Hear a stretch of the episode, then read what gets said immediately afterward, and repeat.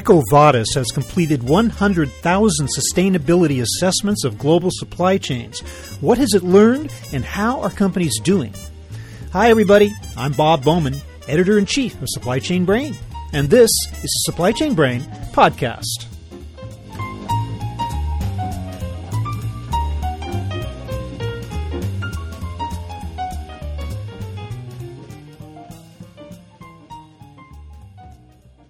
EcoVadis, a platform for monitoring sustainability and human rights performance in global procurement, began its work in 2008. A 100,000 assessments later, it's in a good position to judge how good a job companies are doing in adhering to policies that stress environmental protection, labor and human rights, and business ethics. Today, we'll get a detailed look at the record to date with my guest, Sylvain Guillotin, Senior Vice President of Research with EcoVadis. We'll learn about the progress that's been made since the rating system was launched, which industries, regions, and companies are the best performers, the areas on which they're focusing, and where they still need work. Judging from the scores of even industry leaders, there's still plenty of room for improvement. So here is my conversation with Sylvain Guillotin.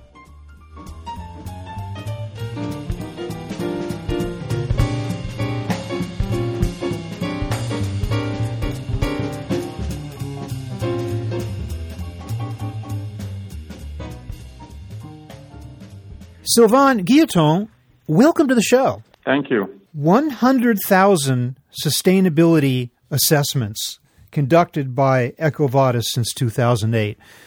Congratulations on reaching that mark. Thank you very much. We're happy. Sylvain, what constitutes an assessment exactly? What goes into a, an assessment by EcoVadis? An assessment of, of EcoVadis is to look at how we think the work practices of the company are sustainable when it comes to environment, human rights, and ethics. We collect lots of data from the company itself, but also from its uh, stakeholders, trade unions, NGOs, auditors, and we try to form a 360 kind of scorecard on whether they are a good citizen company, whether they have good environmental practices, uh, good work conditions, and what they're doing to actually improve it over time. So, what are the inputs? What, what are you drawing on for your data? There are three types of input. First of all, of course, we look at the management system of the company, what are the policies they have put in place, uh, whether they have targets, whether they have mission statement, charter. We look at the actions that they've put in place to meet their targets, whether this is special equipment, training, procedures, internal audit, uh, all kind of things that they could have implemented in the company to, to meet their policies. Uh, we look also at the, at the results, at the key performance indicators like water consumption, energy consumption, things like that. That's coming from the company itself. We look, we also collect data from 3,000 500 qualified stakeholder sources, which are NGOs, trade unions, local authorities, organizations that have information on the company that we're looking at. And then the third type of input are the audits, the labels, the certificates that the company may have received with regards to their environmental or ethical or working condition or human rights practices. So received by uh, third party professionals. And then we also value and credit those information. So we channel all those data into the through our methodology, and then we produce one single scorecard. And in the 11 years that you've been doing this, have you altered or tweaked the model in any way, or has it been the same from the very beginning, the way you do this? The main principles are the same. So we have a reference model with 21 starting criteria like energy consumption, water consumption, biodiversity, uh, health and safety of employees, training, social dialogue, diversity subjects like that, they haven't changed. But the way we assess those topics has changed almost on a daily basis. The principles, the framework is the same. So it's, it's still like a Toyota Prius, but the engine inside has improved almost on a daily basis. Of course, the way a company mitigate their environmental impact or the way they reduce employee accidents, for instance, or the way they reduce or avoid environmental violations have improved quite a lot. So we have to adapt the assessment and the rating to those best practices. All right. So in that time, I'm interested in hearing who have been the best performers by industry, by region, and by size of company. Where have the best performers been? Europe has been always ahead, European companies, because there's a rich regulatory framework that has pushed companies to do uh, more on environmental and human rights subjects. So they're still ahead of other regions. North America is catching up. They were not really, uh, the companies in North America and the US in particular were not really focused on sustainability uh, practices up to maybe five years ago, but now they are really getting their focus on it. So they're catching up and they've always been strong also on the ethical part, which is anti-corruption, which is, by the way, a weakness of the European companies. So region uh, overall can be ahead of other regions, but you also have to look at topic by topic. And again, North America is strong on anti-corruption, whereas Europe is stronger on environment and, and human rights. And then you have Asia, Latin America, who are still low in maturity and are behind. And what about by industry? Where have been the strongest performers in industry? So I think what is interesting to see is that the industries that are ahead today in terms of scores and performance are the ones that in fact have high impact and have been pressurized by stakeholders and civil society uh, early on. So for instance, we have uh, the chemical sector or high impact manufacturers uh, heavy manufacturing. They are confronted to uh, quite a lot of challenges, environmentally speaking and socially speaking. They are in every country now. They are confronted to quite a bit of regulations, and so earlier than other industries, they have put in place management systems, internal due diligence. They have tried to send certification from outside parties there are quite a bit of disparities across regions and sectors, industry sectors, and I would say that again, the ones that are high impact might be surprising, but high impact because they are confronted a lot of challenges, they are a bit more ahead than other industry sectors. And can you generalize by company size?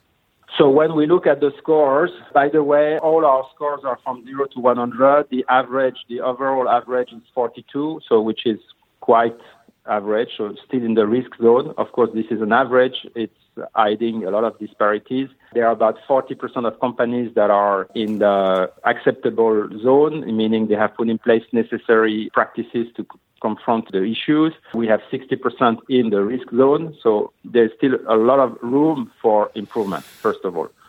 When it comes to size, when we look at the scores, we see approximately the same average and the same repartition between risk zone and non-risk zone for large company and small and medium size.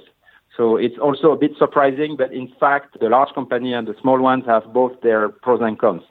The large company, they have more resources to implement policies and reporting, but it takes more time for them to deploy their action throughout their entire scope, whereas the small ones, they tend to formalize less policies or they have less resources to do some kind of reporting, but they are quicker, are implementing concrete actions, and so they get more points here all in all, their scores are comparable, but of course, they are not confronted to the same kind of issues. Well, an average score of 42 out of 100 indicates that there's a lot of work still to be done. And sustainability, as you indicate, consists of a number of different categories. So, what are the categories of sustainability that companies are prioritizing, and which categories need work? We have four main categories in our rating. We have environment, we have human rights and working conditions, we have ethics, meaning uh, anti-corruption, and then we have sustainable procurement. So uh, looking at your own partners and suppliers to see whether they are sustainable themselves.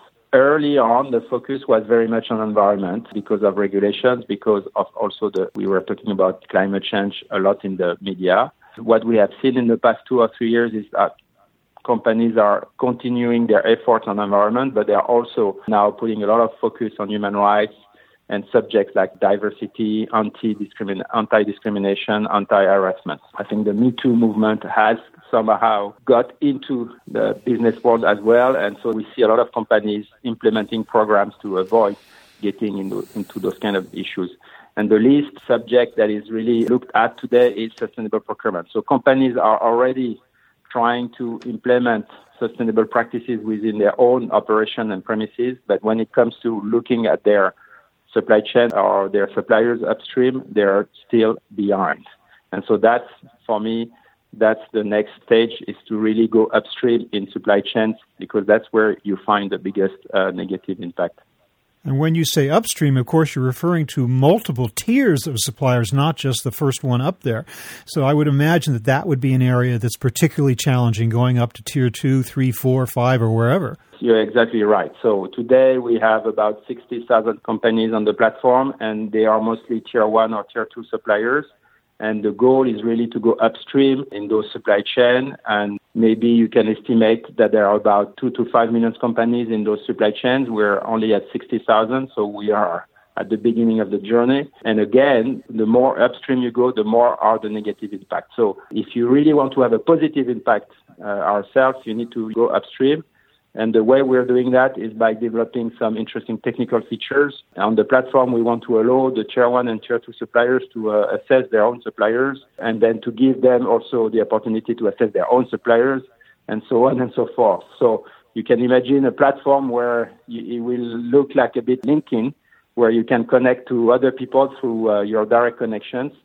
And uh, but instead of being people, it will be companies. And the idea is to trigger a network effect so we can quickly touch high number of companies and then you will be able to visualize your entire supply chain and then you will be you will be able to see where are the hotspots and where you can bring improvement as you know, there's been a lot of attention paid in recent years to areas such as conflict minerals, also to the use of child labor in cotton fields and the like. And I'm wondering the extent to which companies have managed to trace their supply chains from a sustainable and ethical standpoint all the way back to the farm all the way back to the mine to the very beginning of their supply chains. Are they having any luck in doing that? Any success?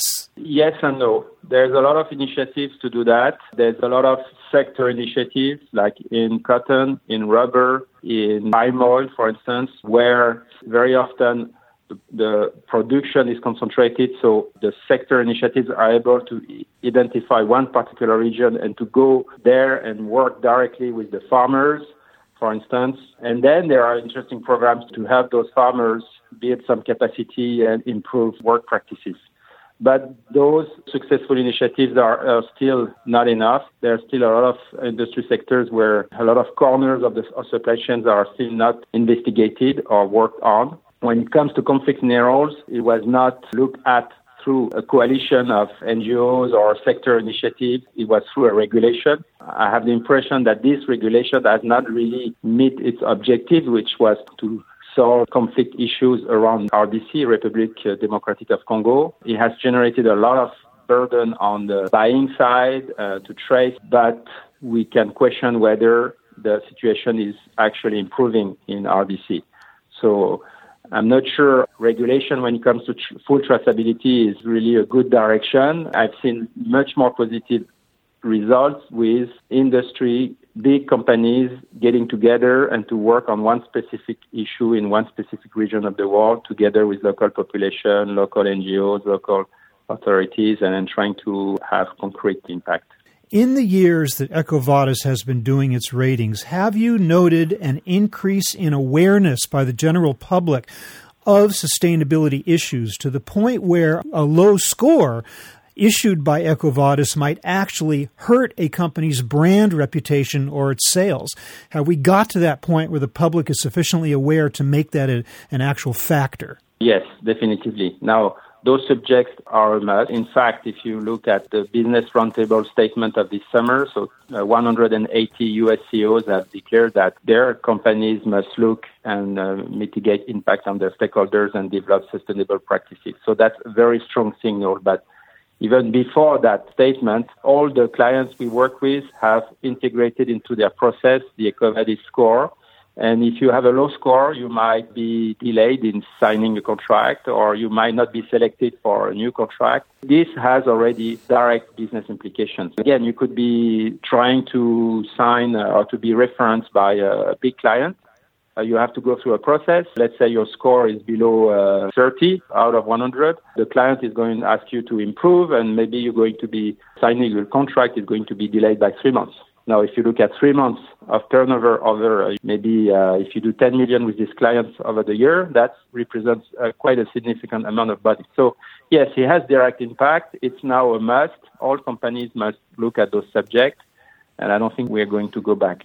And as you look to the future, do you contemplate any changes in the way you measure or any changes at all to the manner in which these assessments are conducted? Yes, so I think we're going to put a much stronger focus on key performance indicators because today we're mostly looking at what are the policies and the objectives and the actions put in place by the company, but we look less at what are the actual results. Are the water consumptions going down? Are the CO2 emissions going down? Are the accidents going down? We have some data on that, but companies are not really yet really mature to provide good and meaningful data. So that's the next frontier is to collect more key performance indicators and to base those scorecards more on the management actions from the companies. Well, again, there seems to be plenty of progress yet to be made, although it's very important the work that EcoVadis has done up to this point in publicizing how companies are addressing the large issue of supply chain sustainability. So, Sylvain Guillotin, I want to thank you so much for bringing us up to date on your program and what you've learned about supply chain sustainability and how you might be addressing the issue in the future. Thank you very much for being with us today. Thank you, Bob. This was a pleasure.